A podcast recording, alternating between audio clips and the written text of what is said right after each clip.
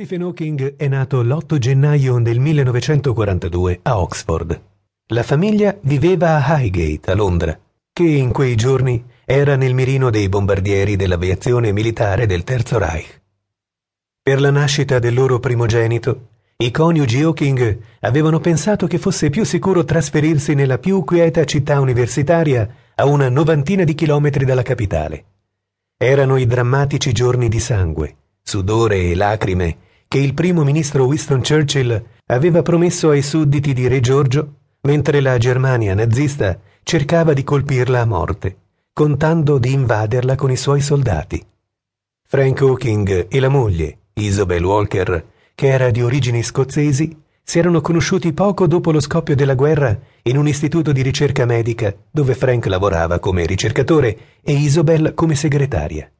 Entrambi si erano laureati ad Oxford lui in medicina, lei in filosofia ed economia politica e, da Oxford, nel 1950 si erano poi trasferiti nella piccola città di St. Albans, dove Frank Hawking era andato a dirigere il Dipartimento di Parassitologia dell'Istituto Nazionale di Ricerche Mediche.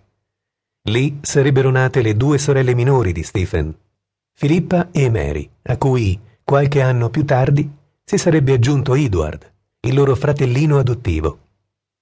La famiglia Hawking conduceva una vita molto modesta e spartana, ma al tempo stesso si distingueva da tutte le altre famiglie di St. Albans per la sua vivacità intellettuale e per un atteggiamento anticonformista che generava curiosità e persino scandalo nell'intera comunità.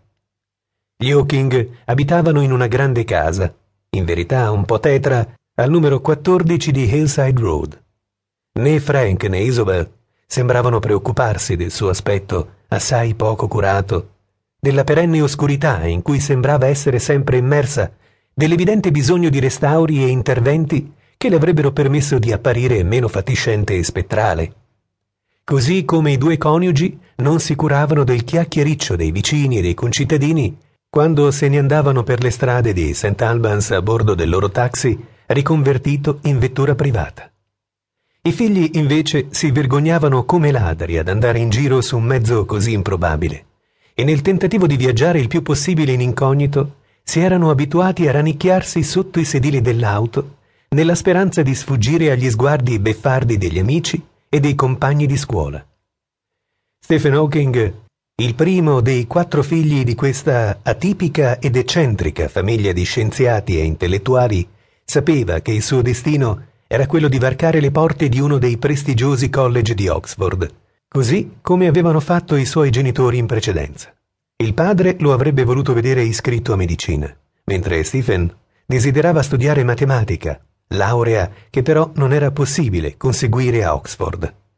La scelta alla fine era ricaduta su fisica, con il compromesso che nel piano di studi sarebbero stati inseriti anche esami di biologia e scienze naturali, materie che Stephen considerava immobili e noiose.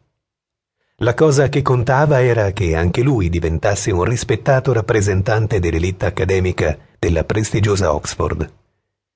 Sulle acque del fiume che attraversa la città, dove si preparavano le tradizionali sfide con i rivali di Cambridge, Stephen Hawking avrebbe navigato per breve tempo come membro della squadra di canottaggio, seduto a bordo come timoniere.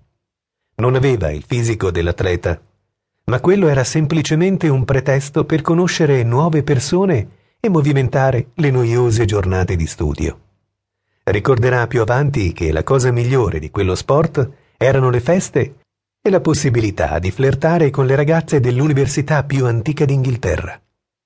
La matricola Hawking sembrava più interessata all'aspetto mondano e ricreativo della vita a Oxford. Lo studio era quasi un inconveniente da sbrigare il più rapidamente possibile non più di un'oretta al giorno, per non togliere tempo alle più interessanti attività di socializzazione con i colleghi e le colleghe del college. In realtà, le cose sarebbero andate ben al di là di una rimarchevole carriera accademica o alla prestigiosa occupazione per il giovane Hawking. Il suo destino si sarebbe rivelato un'avventura tanto dolorosa quanto esaltante, tanto faticosa e frustrante quanto gratificante e ricca di impensabili riconoscimenti.